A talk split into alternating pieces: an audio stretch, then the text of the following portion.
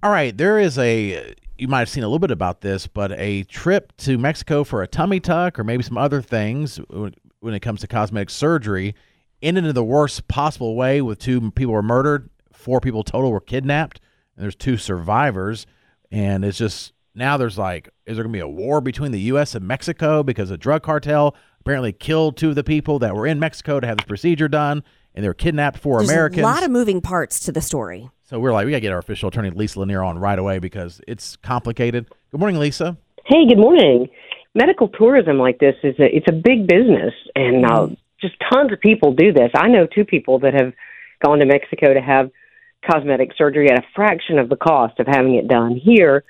And I think that there are some cities and areas and clinics that are better than others and safer than others, and some that are as good as any high end American clinic. But I don't I don't think this one was one of those. Unfortunately, I think this was a very bad area.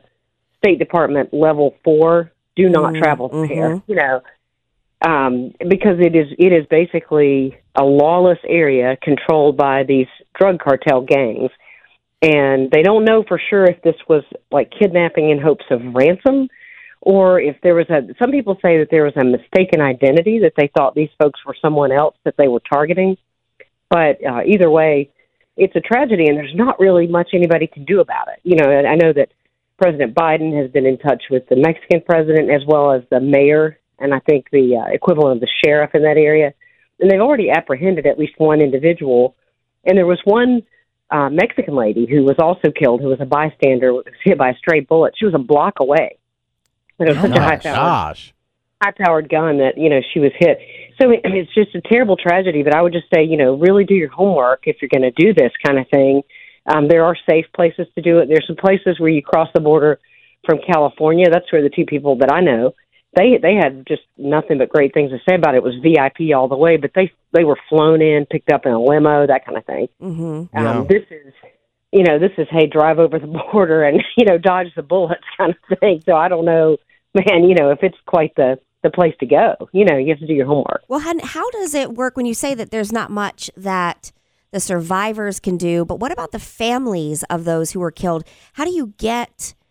Sounds so morbid, but how do you get their bodies back if it's drug Yeah, cartel? so the, the government. Yeah, they they call it repatriating when you go abroad anywhere or or Mhm. across the border, domestic. You know, here uh, in Mexico or Canada, you when uh, whenever something happens to you, well, you could be in a traffic accident, whatever. They call it repatriating your body, and it's a whole governmental process. It's very official, and that's already underway for these two but how do they do that? individuals. And I mean, just terrible. Well, how do they do that though? If it is the drug cartel, because I can't imagine that they're co- they cooperate. Yeah, I I guess think know they, what? they don't leave the It's- body. They're they not going to hang it? around. I don't know. Or- or yeah, they I wasn't put 'em sure. Well, the, or the hide it. authorities in Mexico.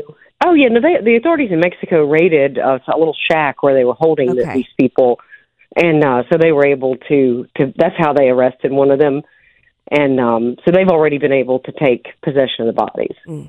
I see. Now, what if you went, for example, to Mexico? I don't know if you were going to Canada to do this stuff, but Mexico or just some other country, and you have a botched cosmetic surgery. You don't die or anything, but it's botched. And but you're in a different country. Do you have any legal recourse, or you're just kind of out of luck because you're just like dealing with a different country and all their laws?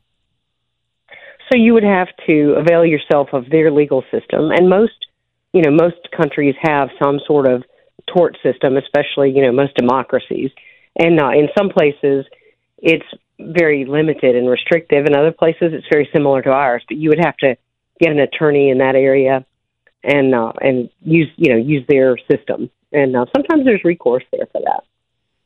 Yeah, you're looking for a deal. Sometimes messy. I, Mm. I've heard this though, um, and I heard even a lot of people are going to Colombia. Apparently, it's extremely cheap for these services. Like, um, I mean, to me, it's it's ri- more risky. Oh, It- it's- absolutely. it's, risky Yeah. to go out of the country Mhm. because we do have a good healthcare system.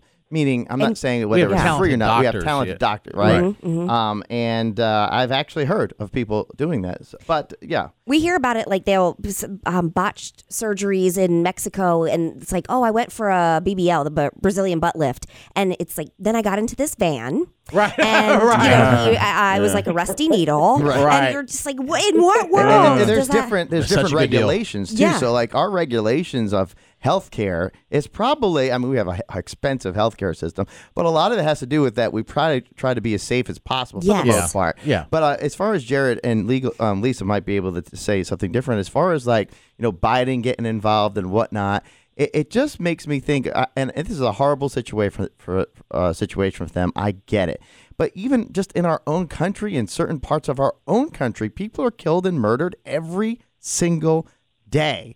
You, you know what I'm saying? And why are we gonna? We can't make a war. I don't think it's necessarily Oh, we're not Mexico's we're not Gonna make a war out of it. No, I mean I think I think there've been a few uh, folks in Congress who have mouthed off about you know if they can't control them you know their people or whatever. I mean it's all just hot air. There's not going to be any war over that. I mean like you said, it's there's plenty of countries it's dangerous to visit to visit, and you really have to do your homework before you go into one of these places. And you know there are some of these medical clinics that I would say go you know do it. I mean it's you know it's a fraction of the cost of what you would pay here. But there are others like the, you know this area where you don't want to go. You know, so do your homework and uh, be informed. I, you know, there's other countries too. Um, I have a an acquaintance who uh, he was a he's a retired school teacher and he bought a little a little house in Costa Rica to go there. He had a lot of dental problems and problems that weren't covered by insurance, and uh, he was able to. He saved so much money uh, by getting the procedures done there that he they bought a little house and they spend the summers there and get all their dental work done, and Wow. uh, it's crazy. now he's got a great smile and a house Yeah. in He's winning. Gosh. Well, he's toothless now, but no.